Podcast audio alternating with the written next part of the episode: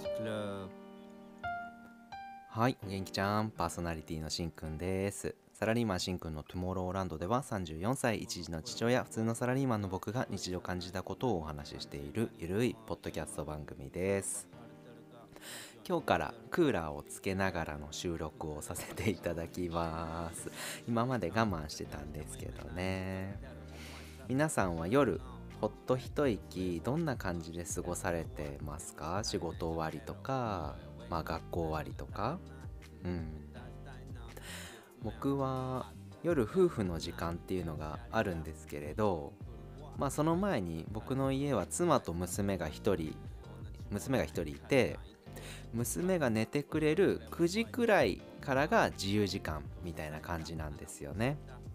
夜夫婦の時間にはお酒を、まあ、僕は飲みながらドラマを見ることが多いんですけれどもそこで結構夜食を僕が作ることが多いです。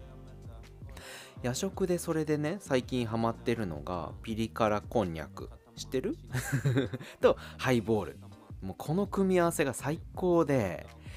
いやーピリ辛こんにゃくは山形があれなのかな？有名なとこなのかな？まあスーパーでこんにゃく買って簡単にできるんだけどさ玉こんにゃくをそのつまみにしながら夫婦で今日一日のこととかを話したりまあ何もなければドラマを普通に見てる感じなんですよね。その時間が結構好きで会話はね自分のことっていうよりも主に娘のことになりますねほとんどが。習い事での失敗とかこんな風にこう怒ってしまったとか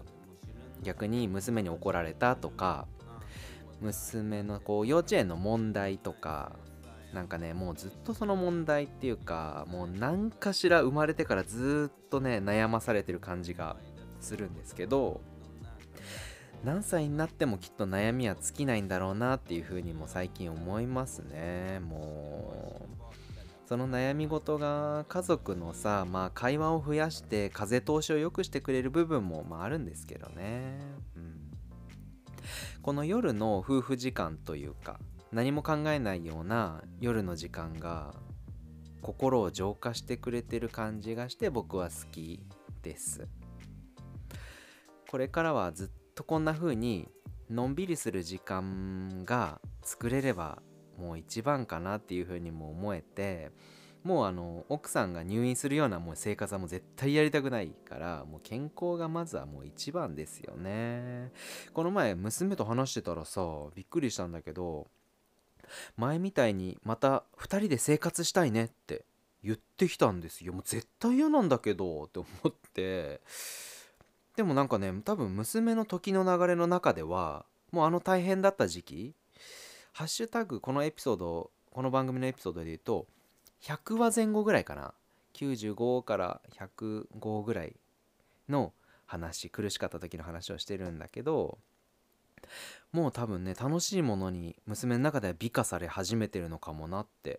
まあそう思えたらまあ良かったんですけどね。まあ戻りたくはないけどな。うん悩む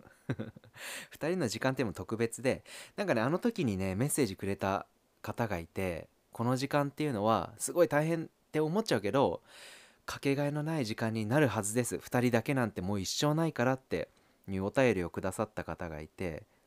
本当にそうなったと思う。一生ないかもしれない。っていうかもう一生嫌なんだけどね。うん。娘が小学校に上がればまた新しい悩みができて不登校にさそれこそなるかもしれないしいじめに遭うかもしれないじゃない？でまだまだずっと結局そうなったら家族で話し合いをすることっていうのは増えていくんだろうなっていうふうにも思いますよね。娘に対してこうしたいとかああしたいみたいな希望の気持ちっていうのは少ない僕自身少ないんだけど悲しいことも嬉しいことも共有だけはしたい知っておきたいかなとは思うかな。何にも口出さないから共有はしてほしいなっていうのは思います。僕がね子供の頃なんですけど僕が大学生の時に先輩にボッコボコにされた日があったんですよ。まあ生意気だったんでしょうね今とも思えば。で殴られた後部員全員が見てる前でもう草むしりを永遠させられて泣きながらね僕は。その間も蹴られたり僕のカバンひっくり返されたりとかして。うん結構その時悩んでたからね。あのね兄弟からもらった手紙とかあのカバンに入れちゃったりまあ彼女からの手紙とか入れちゃったりとかしててそれバカにされてビリビリにされたりとかしてすげえ悔しくて泣いたりした時もあったんだけどまあねそれはまあ僕だけじゃなくてあの1年生全員が結構実力者だった代だったから全員がまあやられてたからまあそれが自分の中では納得できた感じなんだけどまあでもそれでやらやられてる時はすごい悔しくてさ親に伝えたんですよね。でも別にね親はすごくうちの親は干渉しないんで全然何も言ってこない。あそうなんだぐらいな感じで。まあ大変だったねぐらいな感じ。一緒にまあお酒飲んだぐらいな。何も言われなかったんだけど母親はそれを聞いて何もなかったはずなのに夜な夜な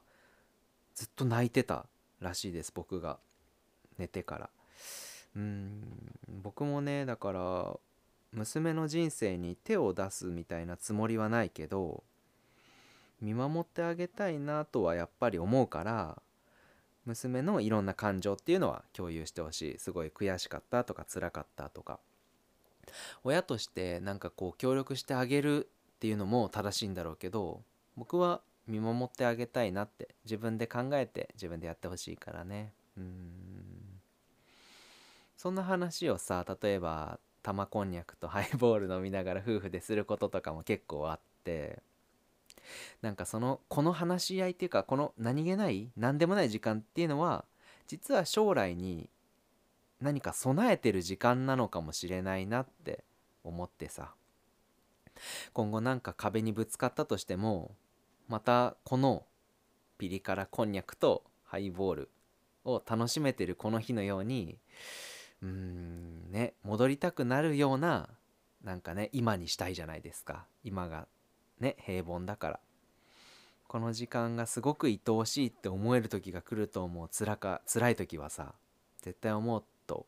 思うから。うん今の時間を大切にしたいかなっていう感じですね。今年もまた近くの100円で入れる市民プールがあってさもうこっちの方田舎だから。オープンしたんですよプールが。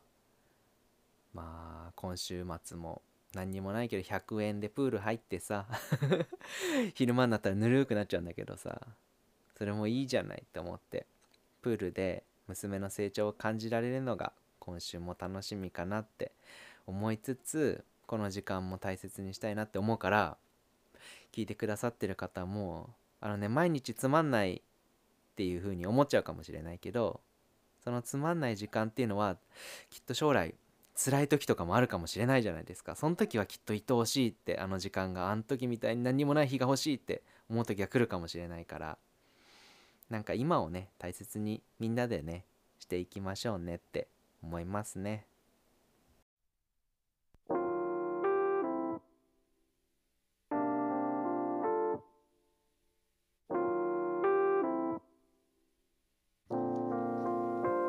や無意識はいエンディングです。今日も最後までお聴きくださりありがとうございました。今回はえっとね玉こんにゃくとハイボールを 食べながらいろいろまあ考えるっていうお話ですかね。させていただきました。いかがだったでしょうか。配信日の今日は祝日ですね。皆さんいかがお過ごしでしょうか。エンディングだけは前日にいつも撮っておりましてだから日曜日の今日はポッドキャスターさんと集まることができましていやーすごい楽しかった。刺激になったしね。やっぱりねモチベーションもお会いできると変わったりするしなんか配信者の方ってどこか他の人と違うような魅力があるって僕は思っていてそういうところがすごく好きなんですよね。うん。やっぱりあとは好きなことこのポッドキャストっていうことに対してすごく語りはしないけどその話をずっとできるからそういうのもすごく楽しいからなんかこれからもずっとこの人たちとは付き合っていきたいなって毎回どんな人に会っても思いますね。今まで出会ったことない人に会うことが多いからそういうのも楽しいしなんか特別な日になったなっていつも思えるからすごく好きな時間です。だから一生のね付き合いになればいいなって思いつつ今日はね家の目の前でお祭りをやってまして屋台とかがすごい並んでます。もうねビールを早く買いに行きたくて これからね買いに行こうと思ってます。娘はねチョコバナナを買いたいんですって。だからまあ買いに行こうかな。うん。娘ね最近すごく感触をもう泣き叫ぶようなパニックになっちゃうようなことを起こすようになってしまって奥さんもちょっと最近ちょっとそう、うん、自暴自棄になってしまってなんかどうしても子供の泣き声っていうのはこんなにも感情的になっちゃうんだなってすごい感じますね。なんか自分の子供っていうのは特別なんでこんな泣いてんのかとかすごい思っちゃいますよね。何なんだろうか。まあちょっと楽しくやっていくしかないですからね。それで言うとねあとねお知らせを1個言うと毎月22日はパートナーポッドキャストの日っていうのがあってパートナー同士で配信をするというイベントがあるんですよね。で去年ぐらいかなまあ僕も参加してたんですけれどもやっと姫ちゃんも少し落ち着いたので今月はちょっと姫ちゃん 奥さんの姫ちゃんと撮ってみようかなと思ってますんで今月の22日は僕も参加をさせていただきますのでえー、っとねまた、えー、と何曜日だ？忘れちゃったけど今週また1個配信させていただきますのでお手すきの時間があればお聴きいただければと思います。じゃあ今日はこれで終わります。バイジー。